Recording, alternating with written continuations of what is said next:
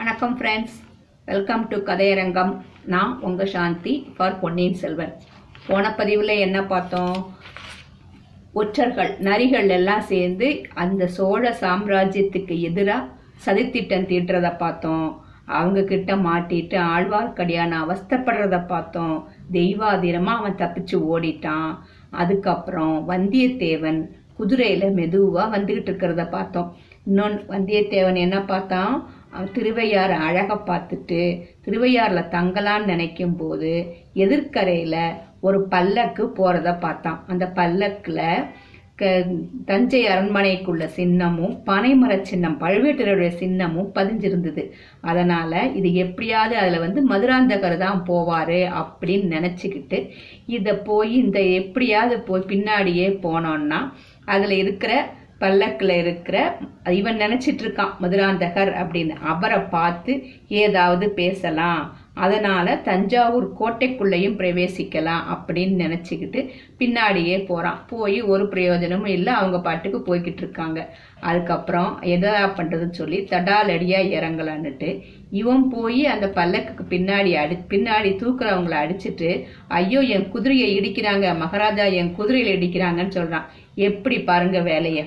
இது சத்தம் கேட்ட உடனே பல்லக்கின் வெளிப்புற திரை, அதாவது பனைமர பனைமர சின்னம் உள்ள துணி துணை துணித்திரை விலகியதான். அதுக்கப்புறம் உள்ளிருந்த பட்டு துணியும் நகர்ச்சான்.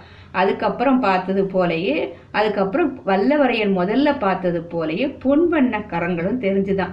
அதுக்கப்புறம் தான் யோசிச்சானா, இந்த குதிரையின் மேல இருக்கிறத விட கீழே டப்புன்னு குதிச்சுட்டு சிவிகைக்கு அருகில வந்து இளவரசை இளவரசை பல்லக்கு சுமக்கும் ஆட்கள் அப்படின்னு சொல்லிட்டு அண்ணாந்து பார்த்தானா. அவன் கம்ப்ளைண்ட் பண்ணணும்னு நினைச்சு பார்த்துருக்கான். திருப்பியும் பார்த்தா அவனால நம்பவே முடியலையா. கண்ணிமைகளை மூடி திறந்து மேலும் மேலும் பார்த்தான். கண்கள் கூசிச்சான், நாக்கு குளறிச்சான், தொண்டையில திடீர்னு அப்படியே ஈரெல்லாம் வற்றிடுச்சான், வறண்டு போயிடுச்சான். அதுக்கப்புறம் யோசிச்சுட்டு டக்குன்னு ஒரு ஃப்ராக்ஷன் ஆஃப் செகண்ட்ல, இல்லை இல்லை தாங்கள் பழுவூர் இளவரசி பழுவூர் இளவரசி அப்படின்னு சொல்லிட்டு திருப்பியும் உங்கள் ஆட்கள் என் உங்கள் ஆட்களோட குதிரை என் பல்லக்கை இடித்தது அப்படின்னு உளறினானா. அதுக்கா இது எல்லாம் எப்படியா கண் மூடி கண் திறக்கிறதுக்குள்ள நடந்துருச்சான். உடனே அவங்க பல்லக்கில் சுற்றி பல்லக்கை சுற்றி வந்துட்டு இருந்த வீரர்கள் இருக்காங்க இல்லையா, அவ்வளோ பேரும் அவனை சூழ்ந்துக்கிட்டாங்களாம். ஆனால் அவனோட கையை இயல்பாக வாளுக்கு போச்சான். ஆனால் கண்கள் மட்டும் பட்டு திரைக்கு மத்தியில ஒளிஞ்சிட்டு இருந்த மோகனாங்கியோட சந்திரபிம்ப வதனத்து நின்று மகளவில்லையா.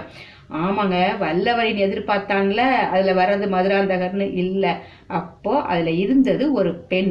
அப்ப எப்படிப்பட்ட பெண்ணா? பார்த்தவர்களை பைத்தியமாக அடி அடிக்கக்கூடிய இத்தகைய பெண்ணழகு இவ்வுலகில் இருக்கக்கூடும்னு வந்தியத்தேவன் நினைக்கலையாம். நல்ல வேலையா அதே நிமிஷத்துல வந்தியத்தேவனுடைய மூளை கொஞ்சம் வேலை செஞ்சுட்டு, மன்னிக்க வேண்டும் மகா, நீங்கள் பழுவூர் இளையராணி தானே, தங்களை பார்ப்பதற்காகத்தான் இவ்வளோ தூரம் வந்தேன்னு கப்சா விடுறான். பழுவூர் இளையராணியின் பால்வடியும் முகத்தில் இளநகை அரும்பியது. அதுக்காரும் குவிந்திருந்த தாமரை மொட்டு சிறிது விரிந்து உள்ளே பதிந்திருந்த வெண்முத்து வரிசையை லேசாக புலப்படுத்தியது. அந்த புன்முறுவலின் காந்தி நம் இளம் வீரனை திக்கு முக்காடி திணறச் செய்தது. அவன் அருகில் வந்து நின்ற வீரர்கள் தங்கள் எஜமானியின் கட்டளைக்கு எதிர்பார்த்து காத்திருந்ததாக தோன்றியது. அந்த பெண்ணரசி கையினால் ஒரு சமிக்ஞை செய்யவே அவர்கள் உடனே அகன்று போய் சற்று தூரத்தில் விலகி நின்றார்கள். இரண்டு வீரர்கள் பல்லக்கின் மீது மோதிக்கொண்டு நின்ற குதிரையை பிடித்து கொண்டார்கள். பல்லக்கில் இருந்த பெண்ணரசி வந்தியத்தேவனை பார்க்கிறான். நெஞ்சில் இரண்டு கூரிய வேல் முனைகள் பாய்ந்தனவா. அவளோட பார்வையை வந்து வேலுக்கு ஒப்பிடுறாரு பாருங்க. நெஞ்சில் இரண்டு கூரிய வேல் முனைகள் பாய்ந்தன. அவ சொல்ற, ஆமாம் நான் பழுவூர் இளையராணி தான் என்றாள் அப்பெண்மணி. அவளுடைய குரலில் அத்தகைய போதை தரும் பொருள் என்ன இருந்திருக்க முடியும்? ஏன் இக்குரலை கேட்டு நாம் தலை எவ்விதம் கிருகிருக்க வேண்டும்? அப்படி கிருகிரு நாயகதேவனுக்கு, சற்று முன்னால் நீ ஏதோ சொன்னாயே, முறையிட்டாயே சிவிகை சுமக்கும் ஆட்களை பற்றி அப்படின்னு சொல்லிட்டு அப்படின்னு சொன்ன உடனே இவனால தாங்கவே முடியலையா. காசிப்பட்டின் மென்மையும் கல்லின் போதையும் காட்டு தேனீயின் இனிப்பும் கார்காலத்து மின்னலின் ஜொலிப்பும் ஒரு பெண் குரலில் கலந்திருக்க முடியுமா? ஆனா அப்படித்தான் அப்படித்தானே கலந்திருக்கு. பல்லக்கை கொண்டு வந்தவர்கள் உன் குதிரை மீது மோதினார்கள் என்றா சொன்னா எவ்வளோ அவ்வளவு கிண்டல். பல் எப்படி பாருங்க, பல்லக்கு கொண்டு வந்தவங்க உன் அவங்க வந்து குதிரை மேல மோதினார்களா? பழுவூர் ராணியின் பவள இதழ்களில் தவழ்ந்த பரிகாச புன்னகை அந்த வேடிக்கையை அவள் நன்கு ரசித்ததாக காட்டியது. இதனால் வந்தியத்தேவன் சிறிது துணிச்சல் அடைந்தான். ஆம் மகாராணி, இவர்கள் அப்படித்தான் செய்தார்கள். என் குதிரை மிரண்டு விட்டது அப்படிங்கிறான். நீயும் மிரண்டு போய்தான் இருக்கிற. துர்க்கையம்மன் கோயில் பூசாரிட்ட போய் வேப்பிலி அடிக்க சொல்லு, பயன் தெளியட்டோன். இந்த சம்பாஷணைக்குள்ளேயே அவனுக்கு பயன் நல்லா தெளிஞ்சிருச்சான். அவனுக்கு சிரிப்பு கூட வந்துருச்சான். ஆனா பழுவூர் ராணியின் முகம் மாறிடுச்சான். குறு நகையில் நிலவு கோபம் கனலாயிற்று. வேடிக்கை ஒரு புறம் இருக்கட்டும், உண்மை சொல்லு. எதுக்காக நீ பல்லக்கின் மேல குதிரை கொண்டு வந்து மோதி நிறுத்தின? இதற்கு தக்க மறுமொழி சொல்லித்தான் ஆகணும். சொல்லாவிட்டால் அப்படின்னு சொன்னேன். நல்ல வேளையா ஏற்கனவே அந்த மறுமொழி வந்தியத்தேவன் உள்ளத்துல தெரு உதயமாகி இருந்தது. சற்று தனிந்த குரலில், பிறர் கேட்கக்கூடாது என்று வேண்டுமென்றே தனிந்த குரலில், தேவி, நந்தினி தேவி, ஆழ்வார்க்கடியார் அவர்தான் திருமலையப்பர் தங்களை சந்திக்கும்படி சொன்னார். அதற்காகவே இந்த சூழ்ச்சி செய்தேன், மன்னிக்க வேண்டும் அப்படின்னு சொல்லிட்டு பழுவூர் ராணியின் முகத்தை வந்தியத்தேவன் கூர்ந்து கவனித்தான். தன்னுடைய மறுமொழியினால் என்ன பயன் விளையப் போகிறதோ என்றும் ஆவலுடன் பார்த்தான். கனி மரத்தின் மேல் கல் எறிவது போன்ற காரியம்தான். கனி விழுமா, காய் விழுமா, அல்லது எரிந்த கல் தான் திரும்பி விழுமா, அல்லது எதிர்பாராத இடி ஏதாவது விழுமா? பழுவூர் ராணியின் கரிய புருவங்கள் சிறிது மேலே சென்றன. கண்களில் வியப்பும் ஐயமும் தோன்றின. மறுகணத்தில் அந்த பெண்ணரசி ஒரு முடிவுக்கு வந்து விட்டார். சரி சரி, நடுச்சாலையில் நின்று பேசுவது உசிதம் அல்ல. நாளைக்கு நம் அரண்மனைக்கு வா, எல்லா விஷயங்கும் விஷயமும் அங்கே விவரமாக சொல்லிக்கொள்ளலாம் என்றார். வந்தியத்தேவனுடைய உள்ளம் பூரித்தது. நேர்த்த காரியம் வெற்றிவிடும் போல வெற்றி பெற்றுவிடும் போலே தோன்றியது. ஆனால் முக்கால் கிணறு தாண்டி பயனில்லை. மற்ற காற்பங்கு கிணறும் தாண்டியாக வேண்டும். தேவி தேவி, கோட்டைக்குள் என்னை விடமாட்டார்களே, அரண்மனைக்குள்ளும் விடமாட்டார்களே, என்ன செய்வது என்று பரபரப்புடன் சொன்னான். பழுவூர் ராணி உடனே பல்லக்கில் தன் அருகில் இருந்த ஒரு பட்டுப்பையை திறந்து அதற்குள்ளிருந்து ஒரு தந்த மோதிரத்தை எடுத்தாள். இதை காட்டினால் கோட்டைக்குள்ளும் விடுவார்கள், நம் அரண்மனைக்குள்ளும் விடுவார்கள் என்று சொல்லிக்கொண்டே கொடுத்தாள். வந்தியத்தேவன் அதை ஆவலுடன் வாங்கி கொண்டான். ஒரு பனை ஒரு கணம் பனை இலச்சனை பொறித்த அந்த தந்த மோதிரத்தை பார்த்தான். மறுபடி நிமிர்ந்து ராணிக்கு வந்தனம் கூற எண்ணிய போது பல்லக்கின் திரைகள் மூடிக்கொண்டன. ஆகா, பூரண சந்திரனை ராகு கவ்வும் போதுதான் சிறிது சிறிதாகத்தான் கவ்வுகிறது. ஆனால் இந்த பல்லக்கின் திரைகள் அந்த பேசும் நிலா மதியத்தை ஒரு நொடியில் கபலீகரம் செய்து விட்டனவே. இனியாவது என்னை பின்தொடர்ந்து வராதே, அபாயம் நேரும், நின்று மெதுவாக போ என்று பல்லக்கு திரைக்குள்ளிருந்து பட்டு போன்ற குரல் கேட்டது. பிறகு பல்லக்கு நகர்ந்தது. வீரர்கள் முன் போலவே அதன் முன்னும் பின்னும் சென்றார்கள்.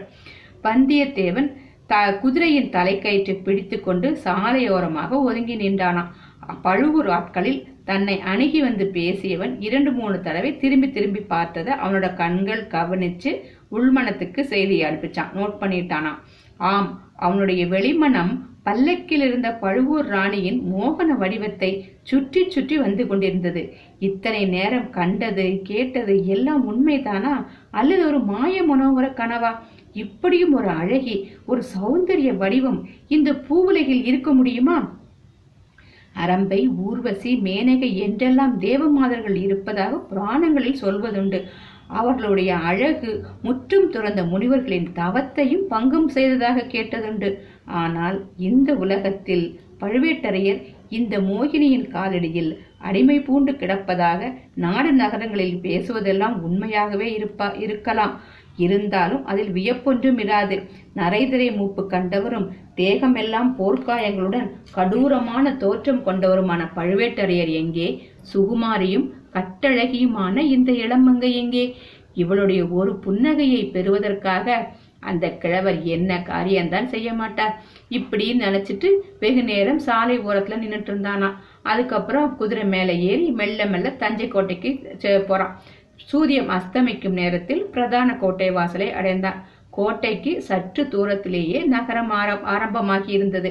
விதவிதமான பண்டங்கள் விற்கும் கடைவீதிகளும் பல வகை தொழில்களில் ஈடுபட்ட மக்கள் வாழும் தெருக்களும் கோட்டையை சுற்றி அடுக்கடுக்காக அமைந்திருந்தன. வீதிகளில் போவோரும் வருவோரும், பண்டங்கள் வாங்குவோரும் விலை கூறுவோரும், மாடு பூட்டிய வண்டிகளும் குதிரை பூட்டிய ரதங்களும் நிறைந்து எங்கும் ஒரே கலகலப்பா இருந்தது. அந்த வீதிகளுக்குள்ளே புகுந்து சென்று சோழ நாட்டு புதிய தலைநகரத்தில் வாழும் மக்களையும் அவர்கள் வாழும் விதத்தையும் பார்க்க வந்தியத்தேவனுக்கு மிக்க ஆவலாயிருந்தது. ஆனால் அதற்கெல்லாம் இப்போது அவகாசம் இல்லை. வந்த காரியத்தை முதலில் பார்க்க வேண்டும். வேடிக்கை பார்ப்பதெல்லாம் பிற்பாடு வைத்துக் கொள்ள வேண்டும். இந்த தீர்மானத்தோட வந்தியத்தேவன் தஞ்சை நகரின் பிரதான வாசலை அணுகினான். கோட்டை வாசலில் பிரம்மாண்ட கதவுகள் அந்த சமயத்துல சாத்தி இருந்துச்சான். வாசலில் நின்ற காவலர்களை மக்கள் ஒதுங்க செஞ்சு வீதி ஓரங்களில் நிற்கும்படி செய்துகிட்டு இருந்தாங்க. மக்களும் ஒதுங்கி நின்றார்கள். ஆம், அவரவர்கள் தங்களை தங்கள் அலுவல்களை பார்த்து கொண்டு போவதற்கு பதிலாக ஏதோ ஊர்வலம் அல்லது பவனி பார்ப்பதற்காக காத்திருப்பதை போல நின்றார்கள். ஆண்கள், பெண்கள், குழந்தைகள், வயோதிகர்கள் எல்லோரும் ஆவலோடு நிற்கிறாங்களாம். கோட்டை வாசலுக்கு முன்னால் சிறிது தூரம் வரை வெறுமையாகவே இருந்தது. வாசலண்டை காவலர்கள் மட்டும், அதாவது வாய்க்காவலர்கள் மட்டும் நின்றார்கள். விஷயம் என்னவென்று தெரிந்து கொள்ள வந்தியத்தேவனுக்கு ஆவலா இருந்துச்சு. எல்லோரும் ஒதுங்கி நிற்கும் போது தான் மட்டும் கோட்டை காப்பாளரிடம் சென்று முட்டிக்கொள்ள விரும்பல. அதிலிருந்து வீண் வாதமும் சண்டையும் மூடலாம். இப்ப தனக்கு காரியம் முக்கியமே தவிர வீரியம் பெருசு இல்ல. வீண் சண்டைகள்ல இறங்கிறதுக்கு இது தருணமும் இல்லை அப்படின்னு சொல்லிட்டு வந்தியத்தேவன் வாசலை கோட்டை வாசலை கவனிக்க கூடிய இடத்துல ஒரு ஓரத்துல ஒதுங்கி நிக்கிறான். அப்போ பக்கத்துல கம் என்று மலரின் மனம் வீசியது. திரும்பி பார்த்தான். ஒரு வாலிபன், திருநீறு, ருத்ராட்ச முயலி, சிவச்சின்னங்கள் தரித்தவன், இரண்டு கைகளிலும் இரண்டு பூக்கூடைகளும் நிற்பதை பார்க்கறான். தம்பி, எதுக்காக எல்லாரும் வீதியோரம் ஒதுங்கி நிற்கிறாங்க? ஏதாவது ஊர்வலம் இருவனம் வரப்போகுதா அப்படின்னு கேட்குறான். தாங்கள் இந்த பக்கத்து மனிதர் இல்லையா ஐயா? இல்லை, நான் தொண்டை நாட்டை சேர்ந்தவன், அதனால தான் கேட்குறீங்க. நீங்களும் குதிரை மேலிருந்து இறங்கி கீழே நிற்பது நல்லது அப்படிங்கிறான். இவனும் சரி, வாலிபன் அவனோட பேசுறதுக்கு வசதியாக இருக்கட்டுமேன்னு குதிரை மேலிருந்து குதிச்சான். தம்பி, எதுக்காக என்ன இறங்க சொன்ன? இப்போ வேளக்கார படை அரசரை தரிசனம் செய்து விட்டு கோட்டைக்குள்ளிருந்து வரப்போகுது, அதுக்காகத்தான் இத்தனை ஜனங்களும் ஒதுங்கி நிற்கிறாங்க. வேடிக்கை பார்க்கத்தானே? ஆமா, நான் குதிரை மேல உட்கார்ந்துட்டு பார்த்தானே பார்க்கலாம், ஆனா வேளக்கார படை வீரர்கள் உங்களை பார்த்துட்டா ஆபத்து. என்ன ஆபத்து? குதிரையை கொண்டு போயிடுவாங்களா? குதிரையையும் கொண்டு போவார்கள், ஆட்களையும் கொண்டு போவார்கள். பொல்லாதவர்கள். குதிரையும் ஆளையும் கொண்டு போனா சும்மா விட்டுறாங்களா? விடாமல் என்ன செய்யுது? வேளக்கார படையர் படையார் வைத்ததே இந்த நகரில் சட்டம். அவர்களை கேள்வி கேட்பார் கிடையாது.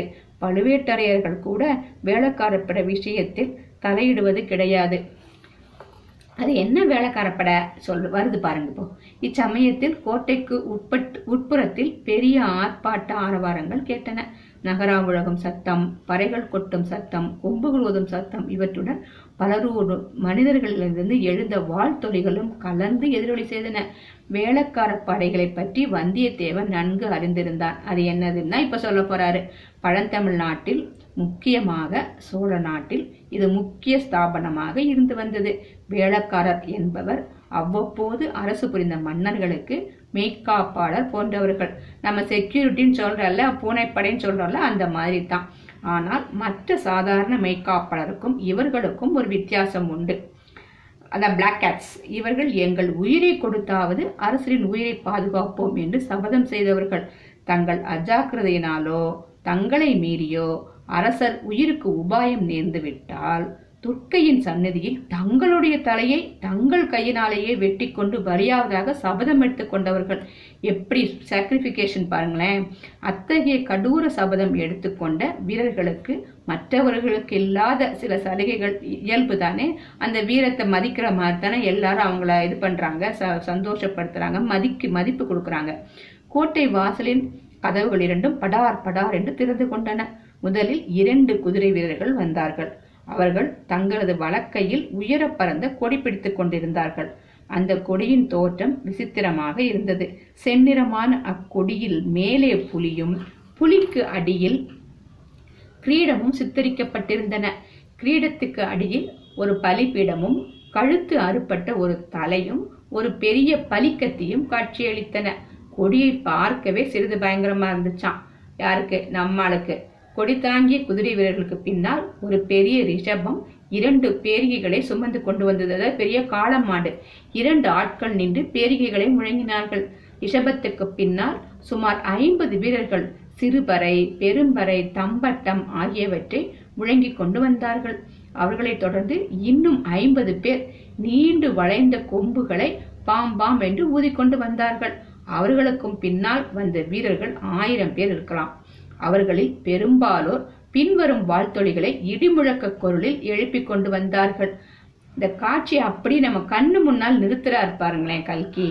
பராந்தக சோழ பூமண்டல சக்கரவர்த்தி வாழ்க வாழ்க, வாழ்க வாழ்க சுந்தர சோழ மன்னர் வாழ்க, வாழ்க வாழ்கன்னு அப்படி ஒன்னொன்னா அவங்க பெருமையை சொல்லி, வீரபாண்டியன் கரம் இறக்கிய பெருமாள் மதுரையும் ஈழவும் தொண்டைமுடியல வந்துன்னு அவர் பெருமையை சொல்லி சொல்லி வாழ்க வாழ்க வெற்றிவேல் வீரவேல்னு எல்லாம் வெல்க வெல்கன்னு சொல்லிட்டு இருக்காங்க.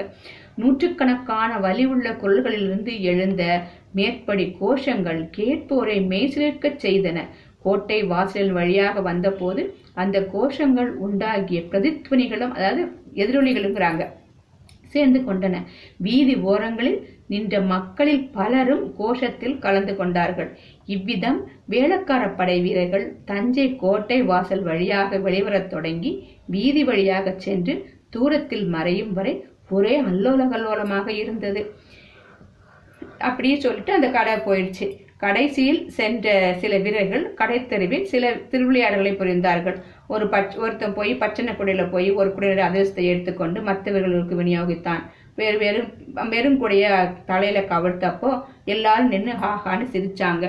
ஆனா இன்னொரு வீரன் வழியில் எதிர்பட்ட ஒரு மூதாட்டியின் பூக்கையை பிடுங்கி பூவையெல்லாம் வாரி வாரி எடுத்துக்கொண்டு பூமாரி பொழியுதுன்னா இவங்க எல்லாம் கிண்டல் அடிச்சுட்டு ஒரேதா போறாங்க. வந்தியத்தேவன், ஆகா, பழுவேட்டரின் வீரர்களைப் போலவே இவர்களும் விளையாடுகிறார்கள், இவர்களுடைய விளையாட்டு மற்ற வீரர்களுக்கு மற்றவர்களுக்கு வினையாக இருக்கிறது, நல்ல வேளை இவர்களுடைய பார்வை நம்ம மீது விழாம இருந்துட்டோம், இல்லாவிட்டா இன்னொரு சண்டை வந்திருக்கும், நம்ம காரியம் கெட்டு போயிருக்கோம். ஆனா ஒரு வித்தியாசம் தெரிஞ்சுது. அந்த பழுவேட்டரையர் வீரர்களை வந்து பயத்தோட பார்த்தாங்க அந்த மக்கள் எல்லாரும். அந்த அளவுக்கு இவ் இவங்களை இங்குள்ள ஜனங்கள் வெறுக்கவில்லை. அவருடைய கும்மாளத்தில் ஜனங்களும் சேர்ந்து சிரித்து கொதுகளித்தார்கள். சரி, இதை பத்தி எல்லாம் கேட்கலாம் அப்படின்னு திரும்பிய திரும்பி பார்த்தானா அந்த முதல்ல விசாரிச்சான்ல, அந்த பூக்குடலை வச்சுட்டு இருந்தா பையன், அந்த பையன் காணலையாம். சரி, இந்த கூட்டத்திலையும் கோலாகலத்தையும் எங்கேயோ போயிட்டான், அவன் அவன் அவன் வேலையை பார்க்க போகக்கூடும் சொல்லிட்டு வெளியேறிய பிறகு அந்த வேளக்காரப்படைய கோட்டையிலிருந்து வெளியேறிய பிறகு யாரும் உள்ள விட மாட்டாங்களாம் கோட்டைக்குள்ள. யாருக்குமே அரச குடும்பத்தை சேர்ந்தவர்களும் அமைச்சர்களும் படு பழுவேட்டரையர்களும் அவங்களுக்கு மட்டும்தான் உரிமை உண்டுன்னு அவன் தெரிஞ்சுக்கிட்டான். சரி, இன்னைக்கு ராத்திரியே கோட்டைக்குள்ள போனோம்னா ஏதாவது இது பண்ணி பிரச்சனை வந்துடும், தன்னிடமிருந்து ரச்சனை காட்டி அது வேற சோதனை செய்யறதுக்கு விரும்பல, அதனால கோட்டைக்கு வெளியிலேயே தங்கி நகரை சுற்றி பார்த்துட்டு நாளைக்கு உதயத்துக்கு பிறகு, அதாவது விடிஞ்சதுக்கு அப்புறம் கோட்டைக்குள்ள போறதே நல்லது அப்படின்ட்டு இப்ப முடிவு பண்ணிடுறான். சரி, அப்படியே போனாலும் ஓலை கொடுக்க முடியாதே, ராத்திரி நேரத்துல ராஜாவை பார்க்க முடியாதேன்னு ஒரு யோசனை வந்துருச்சு. அப்படின்னு அந்த ஊரை சுற்றி பார்க்கணும்ல தஞ்சாவூரை, அதுக்காக கோட்டை மதிலை சுற்றிலும் இருந்த வீதிகளின் வழியாக வந்தியத்தேவன் வேடிக்கையை பார்த்து கொண்டே மெதுவாக சென்றார். அன்று பல கால தூரம் பிரயாணம் செய்திருந்த அவனுடைய குதிரையும் மிக களைத்திருந்தது. சீக்கிரத்தில் அதுக்கு ஓய்வு கொடுக்கணும், இல்லாட்டா நாளைக்கு வந்து குதிரைக்கு பய குதிரையினால பயனெல்லாம் போயிடும் அப்படின்ட்டு எங்கேயாவது ஒரு தங்க இடம் பார்க்கணுமே அப்படின்னு யோசிச்சுட்டே இருந்தானா. அப்படியே போய்கிட்டு இருந்தானா. தஞ்சைபுரி அப்போது புதிதாக பல்கி பெருகி பறந்து வளர்ந்து கொண்டிருந்த நகரம். அதுவும் அப்ப மாலை நேரம். நூற்றுக்கணக்கான வீதி விளக்குகள் ஏற்றப்பட்டு ஒளி வீச தொடங்கி இருந்தன. வீதியெல்லாம் ஜே ஜேன்னு ஒரே ஜன கூட்டம். வெளியூர்ல இருந்து பல அலுவலர்கள் காலமா வந்தவங்க அங்க இங்கேயும் போய்கிட்டு இருந்தாங்களாம். சோழ நாட்டு பட்டணங்களிலிருந்தும் கிராமங்களிலிருந்து வந்தவங்க போனாங்களாம். எல்லா வெளிநாடுகளிலிருந்து வந்தவங்க, பொருணை நதிக்கரையிலிருந்து பானாற்றங்கரை வடையில உள்ள தேசங்களிலிருந்து எல்லாரும் வந்திருந்தாங்களாம். எல் விந்திய மலைக்கு, அதாவது நாடு பூராத்திலிருந்து வந்திருந்தாங்கன்னு தனித்தனியா சொல்றாரு. விந்திய மலைக்கு வடக்கே இருந்து வந்தவர்களும் கடல் கடந்த நாடுகளிலிருந்து வந்தவர்களும் கூட அம்மாநகரின் வீதிகளில் அங்கே அங்கே தோன்றினார்களாம். அப்பம், மதுரசம், தின்பண்கள் விற்ற விற்ற கடைகள் இருந்துச்சு. வாழைப்பழம், வேறு வித கடைகள் எல்லாம் இருந்துச்சு. இவ்வளோத்தையும் இது பண்ணிட்டு என்ன செய்யறதுன்னு அந்த பூக்கார வாலிபன் நினைச்சுக்கிட்டான். அவன் இருந்தா எவ்வளவு சௌரியமா இருக்கும், ஏதாவது எங்க தங்கறதுக்கு என்ன வசதியான இடம் இருக்கான்னு அவன்கிட்ட கேட்டுக்கலாம்ல அப்படின்னு நினைச்சிட்டு இருக்கும் போது அந்த தூரத்துல அந்த வாலிபன் வந்து கொண்டிருக்கிறத பார்த்தானா. திருப்பி குதிரையிலிருந்து இறங்கி, தம்பி பூக்குடல ஒன்னையுமே காணும். பூக்குடலைன்னா என்னன்னு சொல்றேன் ஃப்ரெண்ட்ஸ். தென்னை ஓலையால பின்னப்பட்ட ஒரு பூ வச்சிருக்கிற ஒரு கூடை, அது அதைத்தான் பூக்குடலைன்னு சொல்லுவாங்க. இப்போ உள்ளவங்களுக்கு வந்து அந்த வார்த்தை பிரயோகம் இல்லாததுனால நான் சொல்றேன். பூக்குடலைகளில் ஒன்றையுமே காணோமே, பூவெல்லாம் எங்கே, விற்றாக்கி விட்டதா அப்படின்னு கேட்கிறான். விற்பதுக்காகலாம் நான் பூ கொண்டு போகலை, கோயில் பூஜைக்காக பூ கொண்டு வந்தேன், பூஜைக்கு கொடுத்துட்டேன், வீட்டுக்கு போகிறேன். எந்த கோயிலுக்கு நீ புஷ்ப கைங்கரியம் பண்ணுறேன்? தளிக்குளத்தார் ஆலயம் அப்படின்னு கேள்விப்பட்டிருக்கியா அப்படின்னு கேட்குறான். ஓ ஆமாமா, தஞ்சை தளிக்குளத்தார்னு கேள்விப்பட்டிருக்கேன், பெரிய கோயிலாக அது? இல்லை இல்லை, சிறிய கோயில் தான். கொஞ்ச காலமாக இந்த தஞ்சையில் வந்து துர்க்கையம்மன் கோயிலுக்கு தான் மகிமை அதிகம். அங்கே தான் பூஜை, பொங்கல், பலி, திருவிழா, ஆர்ப்பாட்டம் எல்லாமே. அரச குடும்பத்தாரும் பழுவேட்டரையர்களும் துர்க்கை அம்மன் கோயிலுக்கு தான் அதிகமாக போகிறாங்க. தளிக்குளத்தார் கோயிலுக்கு அவ்வளவு மகிமை இல்லை, தரிசனம் செய்ய ஜனங்களும் அவ்வளவா வரதில்லை. இப்போ நீ இந்த புஷ்ப கைங்கரியம் செய்கிறாயே, இதுக்காக ஏதாவது சன்மானம் உண்டான? எங்கள் குடும்பத்துக்கு இதுக்காக மானியம் இருக்கு. என் பாட்டனார் காலத்திலிருந்து கண்டராதித்த சக்கரவர்த்தி விட்ட நிபந்தம் நிபந்தம்னா கோயிலுக்கு செய்யறதுக்காக கொடுத்துருப்பாங்க, எழுதி கொடுத்துருப்பாங்க. தற்சமயம் நானும் என் தாயாரும் இந்த கைங்கரியத்தை செய்து வருகிறோம்.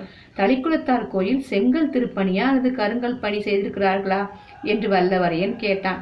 அவன் வருகின்ற வழியிலே பல செங்கல் கோயில்களுக்கு கருங்கல் திருப்பணி நடந்து கொண்டிருப்பதை பார்த்தபடியால் இவ்விதம் கேட்டான். இப்போது செங்கல் கோயில் தான், கருங்கல் திருப்பணி விரைவில் நடக்கும்னு கேள்விப்பட்டேன். இந்த திருப்பணியை உடனே நடத்த வேண்டும் என்று பழையாறை பெரிய பிராட்டியார் விரும்புகிறாராம். ஆனால் அப்படின்னு நிறுத்துறான். ஆனால் என்னென்ன பராபரியாக கேட்டதெல்லாம் சொல்றதுல என்ன இருக்கு? என்ன பையன், பக்கல்ல பக்கம் பார்த்து பேசணும், இரவில் அதுவும் பேசாதேன்னு சொல்ல கேட்டிருக்கேன். இதுவோ நாற்சந்தியும் கூடுற இடம், நம்மை சுற்றிலும் ஜனங்கள்னு. இவன் சொல்றான், இந்த மாதிரி இடத்துல நின்றுதான் தைரியமா எந்த ரகசியமும் பேசலாம். இந்த பெருங்கூட்டத்திலும் இறைச்சலும் நம்முடைய பேச்சு யார் காயிலும் விழாது, யார் காயிலும் விழாது. அப்படிங்க பேசுவதற்கு ரகசியம் என்ன இருக்கு அப்படின்ட்டு அந்த வாலிபனை கொஞ்சம் சந்தேகத்தோட பாக்குறான். இவன் நம்மகிட்ட வாய் புடுங்குறானோ அப்படின்னு சந்தேகம் வந்துருச்சு அந்த பையனுக்கு. ஆகா, இந்த பிள்ளை நல்ல புத்திசாலி, இவருடன் சிநேகம் செய்து கொள்வதில் லாபம் உண்டு, பல விஷயங்களை அறியலாம் அப்படின்னு நினச்சிட்டு இவங்கிட்ட நம்ம ரொம்ப இது பண்ணக்கூடாதுன்ட்டு. ஆமாம், ரகசியம் என்ன இருக்குது, ஒன்றுமில்லதான், போனால் போகட்டும், ராத்திரி நான் எங்கேயாவது நிம்மதியாக தூங்கணும், வெகு தூரம் பிரயாணம் செஞ்சு ரொம்ப களைப்பாக இருக்கேன், எங்கேயாவது தங்கலாம், எங்கேயாவது நல்ல விடுதி இருக்கா, எனக்கு கொஞ்சம் வழிகாட்டி உதவி செய்ய முடியுமா அப்படின்னு பணிவாக கேட்குறான் அந்த பையன்கிட்ட. இந்த நகரில் தங்குவதற்கு இடங்களுக்கு என்ன குறைவு, சத்திரங்கள் எத்தனையோ இருக்கு, அயல் நாட்டிலிருந்து வர்றவங்களுக்கு இன்று ஏகப்பட்ட ராஜாங்க விடுதிகளும் இருக்கு, ஆனா உங்களுக்கு இஷ்டமாயிருந்தா அப்படின்னு இழுக்கிறான். தம்பி, உன் பெயர் என்னன்னு வந்தியத்தேவன் இப்பதான் கேட்கிறான். அமுதன், சேந்தன் அமுதன் அப்படிங்கிறான். அடடா, எவ்வளவு நல்ல பெயர், கேட்கும் போதே என் நாவில் அமுது ஊறுகிறதே. எனக்கு இஷ்டமாயிருந்தால் உன்னுடைய வீட்டுக்கு வந்து தங்கலாம் அப்படின்னு தான் நீ சொல்ற அப்படிங்கிறான். ஆமா ஆமா, அது எப்படி உங்களுக்கு தெரிஞ்சது? என்னிடம் மந்திர வித்தை இருக்கு, அதனால தெரிஞ்சுக்கிட்டேன். உன் வீடு எங்க இருக்கு? நகர எல்லையை தாண்டி கூப்பிட தூரத்தில் எங்கள் பூந்தோட்டம் இருக்கு, தோட்டத்துக்குள்ளேயே எங்க வீடு இருக்கு அப்படிங்கிறான். ஆகா, அப்படியானால் உன் வீட்டுக்கு நான் வந்தே தீர்வேன். இந்த பட்டணத்து சந்தடியில் என்னால் இன்றிரவு கழிக்க முடியாது. மேலும் உன்னை போன்ற உத்தம புதல்வனை பெற்ற உத்தமியை தரிசிக்க விரும்புகிறேன் அப்படிங்கிறான். என்னை பெற்ற அன்னை உத்தமி தான், ஆனால் துர்பாக்கியசாலின்னு. அடடா, ஏன் ஏன் அப்படி சொல்ற? ஒருவேளை உன் தந்தை? ஆமா, என் தந்தை இறந்துதான் போனார். ஆனா அது மட்டும் இல்லை, என் தாய் பிறவியிலேயே துர்பாக்கியசாலி. பார்த்தால் தெரிந்து கொள்வீர்கள், வாங்க போகலாம் அப்படிங்கிறான். அரை நாளைக்கு நேரம் நடந்து அவங்க நகர்ப்புறத்துக்கு அப்பால் இருந்து பூந்தோட்டத்துக்கு வந்து சேகர் சேர்றாங்க. இரவும் மலரும் இரவில் மலரும் பூக்களின் இனிய மனம் வந்தியத்தேவனுக்கு அபூர்வ சுக மயக்கத்தை உண்டாக்கியதாம். நகரில் வீதிகளில் எழுந்த கோலாகல இறைச்சலும் சந்தடியும் அங்க அவ்வளவா கேட்கல. பூந்தோட்டத்துல மத்தியில ஒரு வீடு இருந்துச்சு, பல் பக்கத்துல ரெண்டு குடிசைகள் இருந்தது. ஒரு ஒன்றுல தோட்ட உதவி தோட்டத்துக்கு உதவி செய்கிற இரு குடும்பத்தார் அந்த குடிசையத்துல இருந்தாங்களாம். அவர்களில் ஒருவனை அமுதன் அழைத்து வந்தியத்தேவனுடைய குதிரைக்கு தீனி வைத்து மரத்தில் கட்டி வைக்கிறபடி சொல்றான். அப்புறம் வீட்டுக்குள்ள கூட்டு போறான். அமுதனுடைய தாயாரை பார்த்ததும் வந்தியத்தேவனுக்கு அவளுடைய துர்ப்பாக்கியம் இந்த இத்தகையது என்று தெரிந்துவிட்டது. அந்த மூதாட்டி பேசும் சக்தியற்ற ஊமை, காதும் கேளாது என்று தெரிந்தது. ஆனால் அந்த மாதரசியின் முகத்தில் கருணையும் அன்பும் நிறைந்து ததும்பியதை வந்தியத்தேவன் கண்டான். கூரிய அறிவின் ஒளியும் அம்முகத்திலிருந்து வீசியது. பொதுவாக ஏதாவது ஒரு அங்கத்தில் ஊனமுள்ளவர்கள் மற்றபடி சிறந்த அறிவு கூர்மையுள்ளவர்களாக விளங்குவது சிருஷ்டி விசித்திரங்களில் ஒன்று அல்லவா அப்படின்னு அவன் நினைச்சுக்கிட்டான். அமுதன் சில சமிக்ஞை செய்ததும் அந்த மூதாட்டி வந்திருக்கிறது வெளி அயல் தேசத்திலிருந்து வந்திருக்கிறாங்க அப்படின்னு தெரிஞ்சுக்கிட்டானா. தன்னுடைய முக பாவத்தினாலேயே பரிவையும் வரவேற்பையும் தெரிவிக்கிறார். சற்று நேரத்துக்கெல்லாம் இலை போட்டு அந்த அம்மா உணவு பருமாறினாலாம். சூப்பரா நல்ல முக்கியிருக்கான் நம்மாள். முதல்ல இடியாப்பமும் இனிப்பான தேங்காய்ப்பாலும், அப்புறம் இனிய பலகாரத்தை வந்தியத்தேவன் தன் வாழ்நாளில் சாப்பிட்டதே இல்லையா. பத்து பன்னெண்டு இடியாப்பமும் அரைப்படி தேங்காய் பாலும் சாப்பிட்டானாம். அப்புறம் புளிக்கறியும் சோளமா பணியாரமும் வந்தன. அவற்றையும் ஒரு கை பார்த்தான். அப்படி அவன் பசி அடங்கலையாம். கடைசியாக காற்படி அரிசிச்சோறும் அரைப்படி தயிரும் நுங்கினான். இப்படியே எழுதுறாரு கல்கி, நுங்கினான்னு. அதுக்கப்புறம்தான் இலையிலிருந்து எழுந்துக்கிறான். சாப்பிடும் போதே சில விஷயங்களை அவங்ககிட்ட கேட்டு தெரிஞ்சுக்கிறான். யார்கிட்ட? சேர்ந்த நம்புதன் கிட்ட. கோட்டைக்குள்ள சுந்தர சோழ சக்கரவர்த்தியும் அவருடைய அரு அரண்மனை பரிவாரங்களையும் தவிர இன்னும் முக்கியமா யார் யாரெல்லாம் இருக்காங்க அப்படின்னு விசாரிச்சிருக்கிறான். பெரு பெரிய பழுவேட்டரையர், சின்ன பழுவேட்டரையர் இவர்களின் மாளிகைகளும் பரிவாரங்களும் அங்கே இருந்தன.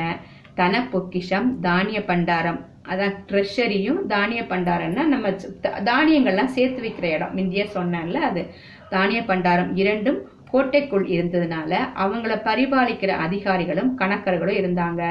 சுந்தர சோழரின் நம்பிக்கைக்கும் அபிமானத்துக்கும் பாத்திர பாத்திரமான அனிருத்த பிரம்மராயர் என்னும் அமைச்சரும் திருமந்திர ஓலை நாயகரும் கோட்டைக்குள்ளே தான் வசித்தார்கள்.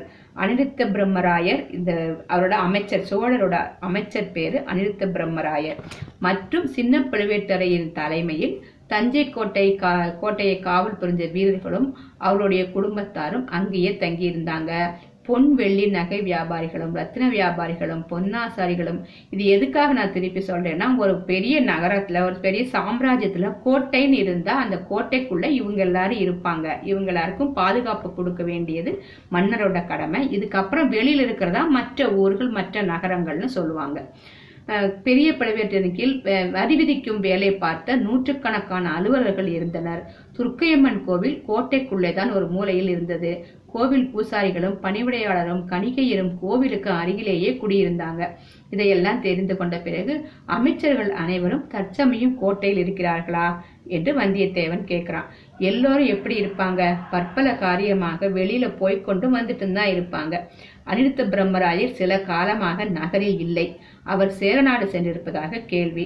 பெரிய பழுவேட்டரையர் நாலு தினங்களுக்கு முன்னால் வெளியே சென்றார். கொள்ளிடத்துக்கு வடக்கே நடுநாட்டுக்கு சென்றதாக கேள்வி. போனவர் ஒருவேளை திரும்பி வந்திருக்கலாம் அல்லவா? உனக்கு தெரியாதாக்கும், இவன் போட்டு வாங்குறான். இன்று சாயங்காலம் பழுவூர் இளையராணியின் பல்லக்கு வந்தது. கோட்டை வாசல நானே பார்த்தேன். ஆனா பழுவேட்டரையர் வரல. ஒருவேளை வழியில் எங்கேன்னு தங்கிட்டாரோ என்னவோ. தம்பி, இளவரசர் மதுராந்தகத்தேவரும் கோட்டைக்குள்ள தானே இருக்காரு? ஆமா, பழுவேட்டரையர் அரண்மனைக்கு பக்கத்துல தான் மதுராந்தகன் மளிகை இருக்கிறது. சின்ன பழுவேட்டரையரின் திருமகளை மனம் புரிந்த மருகர் அல்லவா? ஓஹோ, அதுவும் அப்படியா? எனக்கு இதுவரையில் தெரியாதே. ரொம்ப பேருக்கு தெரியாதுதான். சக்கரவர்த்தியின் தேக அசௌகரியத்தை முன்னிட்டு திருமணத்தை கோலாகலமாக நடத்தல. நல்லது, மதுராந்தகத்தேவர் இப்போது கோட்டைக்குள்ளதானே இருக்காரு. கோட்டைக்குள்ளதான் இருக்க வேண்டும். ஆனா மதுராந்தகத்தேவர் சாதாரணமாக வெளிவரதில்லை. மக்கள் அவரை பார்க்க முடியறதும் இல்லை. சிவபக்தியில் ஈடுபட்டு பெரும்பாலும் யோகத்திலும் தியானத்திலும் பூஜையிலும் காலங்கழிப்பதாக கேள்வி. ஆனாலும் இத்தனை நாளைக்கு பிறகு கல்யாணம் செஞ்சிருக்காரேன்னு. ஆமா, அதுவும் கொஞ்சம் வியப்பான காரியம்தான். கல்யாணத்துக்கு அப்புறம் மாப்பிள்ளை தேவரின் மனமே மாறி போயிருப்பதாகவும் சொல்றாங்க. நமக்கு என்ன அதை பத்தி? பெரிய எடுத்து பேச்சு பேசாமல் இருக்கிறதே நல்லது அப்படிங்கிறாரு சேந்த நமுதன். சேந்த நமுதனிடம் இன்னும் பல விஷயங்களை கேட்டு தெரிந்து கொள்ளும் ஆவல் வந்தியத்தேவனுக்கு இருந்தது. ஆனால் அதிகமாக ஏதேனும் கேட்டு சந்தேகத்தை கிளப்பி சந்தேகம் வந்துடும்ல சேந்த நமுதனுக்கு. அதனால வேண்டாம், அந்த சாது பிள்ளையின் சிநேகம் நம்ம தனக்கு பேருதவியாக இருக்கும். தஞ்சையில் தங்குறதுக்கு இத மாதிரி ஒரு வீடு ஆகப்பட்டதும் தனக்கு அதிர்ஷ்டம் தான். எல்லாத்தையும் கெடுத்துக்குவானேன்னு சொல்லிட்டு, ரெண்டாவது பிரய நீண்ட பிரயாண களைப்பு, முதல் நாள் கண் விழிச்சது எல்லாம் சேர்த்து அவன் படுக்க போயிட்டான். சேர்ந்த நம்பனும் விரைவிலே படுக்கையை ஏற்படுத்தி கொடுத்தான். தூக்க மயக்கத்தில் கடைசியாக வந்தியனுடைய மனத்தில் பழுவூர் இளையராணியின் திருமுகம் வந்தது. இவனுக்கு இருக்கிற களைப்புல தூங்க வேண்டியதானே, எதுக்கு அவளை பத்தி நினைக்கிறான்? அப்பா அப்பா, என்ன அழகு, என்ன ஜொலிப்பு! அந்த மாயமோகன வடிவத்தை திடீரென்று அவன் பார்த்ததும் அடியோடு செயலிழந்து கண்கொட்டாமல் திகைத்து நின்றது இன்னொரு அனுபவத்தை அவனுக்கு நினைவூட்டியது. அது என்ன அனுபவம்னா, சின்ன வயசுல ஒரு நாள் காட்டு வழியா போயிட்டு இருந்தானா. அப்போ திடீர்னு ஒரு பாம்பு படம் எடுத்து ஆடிச்சான் அவன் முன்னாடி. அந்த பாம்போட அழகே அழகு, கவர்ச்சியே கவர்ச்சியாம். வந்தியத்தேவனால பாம்பின் படத்திலிருந்து கண்ணை அகற்றவே முடியவில்லையாம், கண்ணை கொட்டவும் முடியலையாம். பார்த்தது பார்த்தபடி நின்றானாம். பாம்பும் ஆடிக்கிட்டே இருந்துதான். பாம்பு ஆட்டத்துக்கு ஏத்த மாதிரி இவன் ஆடிட்டு இருந்தானா. என்ன ஆகுனே தெரிஞ்சிருக்காதான் இவனுக்கே. திடீரென்று ஒரு கீரி பிள்ளை வந்து பாம்பின் மீது பாய்ந்து இது ரெண்டும் சேர்ந்து யுத்தம் தொடங்கின உடனே இவன் ஓடியே போயிட்டானா. இதை யோசிச்சோடனே எனக்கு சீச்சி என்ன உதாரணம், இந்த புவன மோகினியான சுந்தராங்கி படம் எடுத்த பாம்புக்கா உட்படுறது. இவளுடைய பால்வடிய முகத்தை ஒரு தடவை பார்த்தாலும் பசி தீர்ந்து விடுமே. நாளைக்கு அவளை மறுபடியும் காண போறோம். அவளுடைய குரலிலே தான் என்ன மதுரம். இவள் ஓர் அபூர்வமான அழகிதான் அப்படின்ட்டு திருப்பி இன்னொரு ஞாபகம் வருது. ஆனால் குழந்தை ஜோதிடர் வீட்டிலும் அரசியலாற்றங்கரையிலும் பார்த்த அந்த இன்னொரு பெண், அவளுடைய முகத்திலும் காந்தி ஒளி விட்டது. காந்தின்னா ஒரு பிரகாசமான ஒளி. அழகு சுடர் விட்டது. இரண்டு முகங்களும் சுந்தர முகங்களாயினும் அவற்றுக்குள் எத்தனை வேற்றுமை. அதில் கம்பீரமும் பெருந்தன்மம் பெருந்தன்மை எதுல குந்தவியோட முகத்திலையாம், இதில் மோகனமும் கவர்ச்சியும் நந்தினியோட முகத்திலையாம். இப்படி அவன் உள்ளம் இரு மங்கையரின் உள்ளங்களையும் ஒப்பிட்டு கொண்டிருந்த போது இன்னொரு மங்கை வந்து குறுக்கிட்டார். யார் அந்த மங்கை? நித்ராதேவி தான் அந்த மங்கையா. நித்ராதேவி வந்து ஆட்கொள்றா, தூங்கிறோம். அவன் வந்தியத்தேவன் தூங்கட்டும், தூங்கி முடிச்சு என்ன ஆகுதுன்னு நான் அடுத்த பதிவில் பார்ப்போம். ஓகேயா ஃப்ரெண்ட்ஸ்?